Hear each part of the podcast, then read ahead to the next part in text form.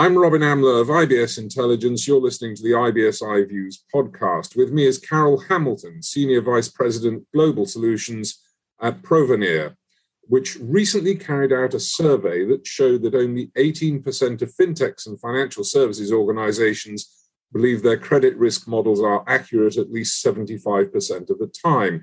Now, if I turn that eighteen percent on its head, it means that eighty-two percent don't believe their models are accurate. Have I got that right, Carol? Correct, yes. So it's what do we do to improve that? Well, it's a staggering result, really. It just highlights how there's so little confidence out there in the financial services industry that they are evaluating risk in a way that uh, they believe in. So it was a it was a very startling result from the survey. Indeed, you know, we we know what's going on in the market, but we were very keen to just test out what sort of level of, of recognition was out there. And we got some very frank results, just as you've started to highlight. Well, who's making these credit decisions then? Obviously, without confidence. Well, I think some of the issue is that the, you know, the, the potential hasn't been um, sort of maximised um, in this space. And so, you know, the new approaches aren't being adopted as quickly and as far-reaching as we'd hope. And the investments are really only starting to be made. And in fact, where they have been made in different technologies such as A I, there are various reasons why people aren't quite seeing that return yet and, and getting the benefit they hope to. Well, let's go into a little bit of detail, if we may. What are the building blocks that need to be applied to improve credit risk decisioning? Sure. It's it's a great question. And historically, organisations will have predominantly used the data that they capture and have access to, either through a basic bureau or something like that. And obviously, depending on the geography we're talking about, there is varying richness of data available. But that that's really the old way. What's so good to see now in the market is how people are embracing and starting to appreciate the value of the wealth of extra data sources that can be brought in to help make that credit risk decision. So it's no longer good enough um, and accurate enough to really just use limited data. It's very much a case of the more the better. So we're seeing in- incredible, you know, fast investments in the use of different types of data, alternative data, to improve this credit decisioning um, because the more data you put into a decisioning engine, obviously the more informed it is and the better that decision will be. So that's the first building block. And the second is actually how to extract the intelligence from all that data that you want to leverage to make a good decision about someone or an application or, or, a, or an event. And that's predominantly, really, in our view, um, A I that can that can be transformative in this scenario. So A I and different machine learning uh, technologies are able to really uncover the unknown, find dominance in feature or aspects that features or aspects, sorry, that people may not have recognised with sort of legacy approaches. And it means that, you know, when decisions are being made, the A I is driving up accuracy and making it as, you know, powerful as a decision can be to leverage that data that's going in. Let me ask you this question, which I always do when people bring up data. You mentioned alternative data. What are you describing as alternative data? I guess anything non-traditional. It's a good question, and we debate this ourselves as well. What, what is the actual definition of that? Um, so I'll give some examples. It's really about the fact that, I, I guess it's a term come around with the digitalization of the sector and consumers' lives and behaviours. So when we're looking at alternative data, we're looking at the profile typically of the identity and, and the attributes associated to that identity. So, for example, exploring any intelligence we can find and understand about someone's email or someone's mobile device or, you know, the I P that they're coming in to interact with the organisation on. And it's it's looking at behavioural data, so how what's normal for someone or, you know, what would be expected and therefore what differs. It's actually trying to sort of scrape and leverage a, a wealth of sources that historically would not have been used. Okay, let me move on to another big number from your survey. eighty percent mm-hmm. of respondents consider a low-code or no-code user interface critical. Is it the case that in the past, business functions have been held hostage by I T functions and want to take back control? That's a strong statement. I mean, to be fair to I T departments, I, I don't know if they've ever proactively attempted the hostage scenario, but I think it's a, a in, in sentiment, I'd say that's pretty accurate in that there had historically been very little other option, no, no other choice really for organizations other than, you know, very heavy code development based software projects that, especially in larger organizations, had to involve multiple stakeholders to implement, not only just sign off. So I think, yes, with legacy technologies, through no fault of anyone's own, they have required very specific skills to implement, and not just implement, but then edit and evolve. And I think that's also part of the problem. It's great to set it up, but then how can it change? How can there be some, you know, a dynamic response to something that the organization might then want to go out to market with? And that's all been extremely limited.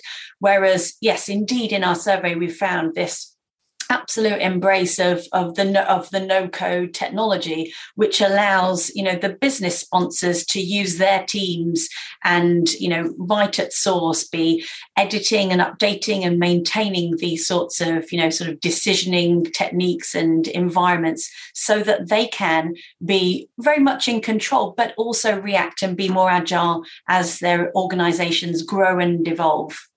Now, there's one word that you used that I want to pick up on and explore a little further, and the word was mm. legacy. Mm. Many financial services organizations are still employing legacy approaches. That's got to be a huge risk all by itself.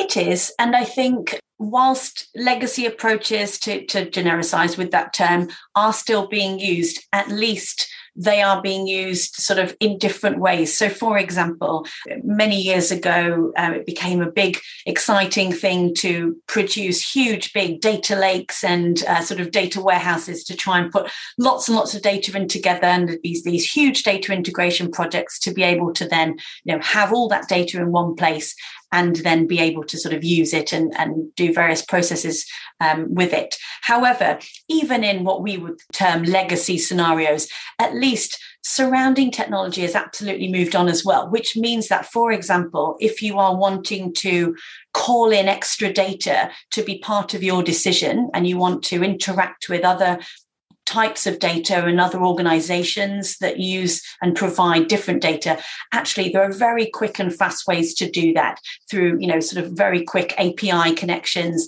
So whilst there are still teams and lots of reliability, um, sorry, responsibility for the I T department still to maintain and use these, they are actually getting their hands on agile technologies themselves to try and speed up the processes and, and allow them to make changes more easily than before. Now, we've been talking about this from the point of view of the institution. What does, please quantify this for me, what does improved credit risk analysis mean for customers? How is Sure. it going to benefit the consumer, whether Sure. that's a business consumer or a, a retail consumer? Sure. I think in a few ways. Firstly, they can be more protected, they can be more included, and they can be better served. So in terms of being more protected, when organizations are investing in technology that can detect fraud more easily or, you know, get a handle on that risk, that then in effect does protect, you know, the majority of consumers who are wanting to have an interaction and, and uh, a relationship with an organization and know that they're safe in some way. So that's very important. And we've seen that, you know, as As far as investments go, you know, we've seen that over two thirds of the respondents to our survey saw fraud or fighting fraud as absolutely primary, you know, reason for using, you know, different types of data and, and exploring different things. So the focus on fraud, not just to protect the organization, but the consumer, is very important. Then in terms of inclusion, we see, especially in various pockets of the world, different markets where there might not be so much data that can be leveraged with by organizations when they're releasing credit. You know, there's a very, very important, you know, debate here around financial inclusion and, and giving access to credit facilities to individuals who perhaps just have that thin, they have a very limited history. Now, that doesn't mean that they would be bad customers. It just means that an organization doesn't know them. Therefore, it's a bit of a risk for them to undertake a relationship with them without, you know, uh, without some, some more confidence. So I think the fact that increased use of data and leveraging of A I to sort of best use that means that the markets are more open to those who have historically been shut out, which is obviously extremely important. And then the final thing is around um, being, you know, sort of better served.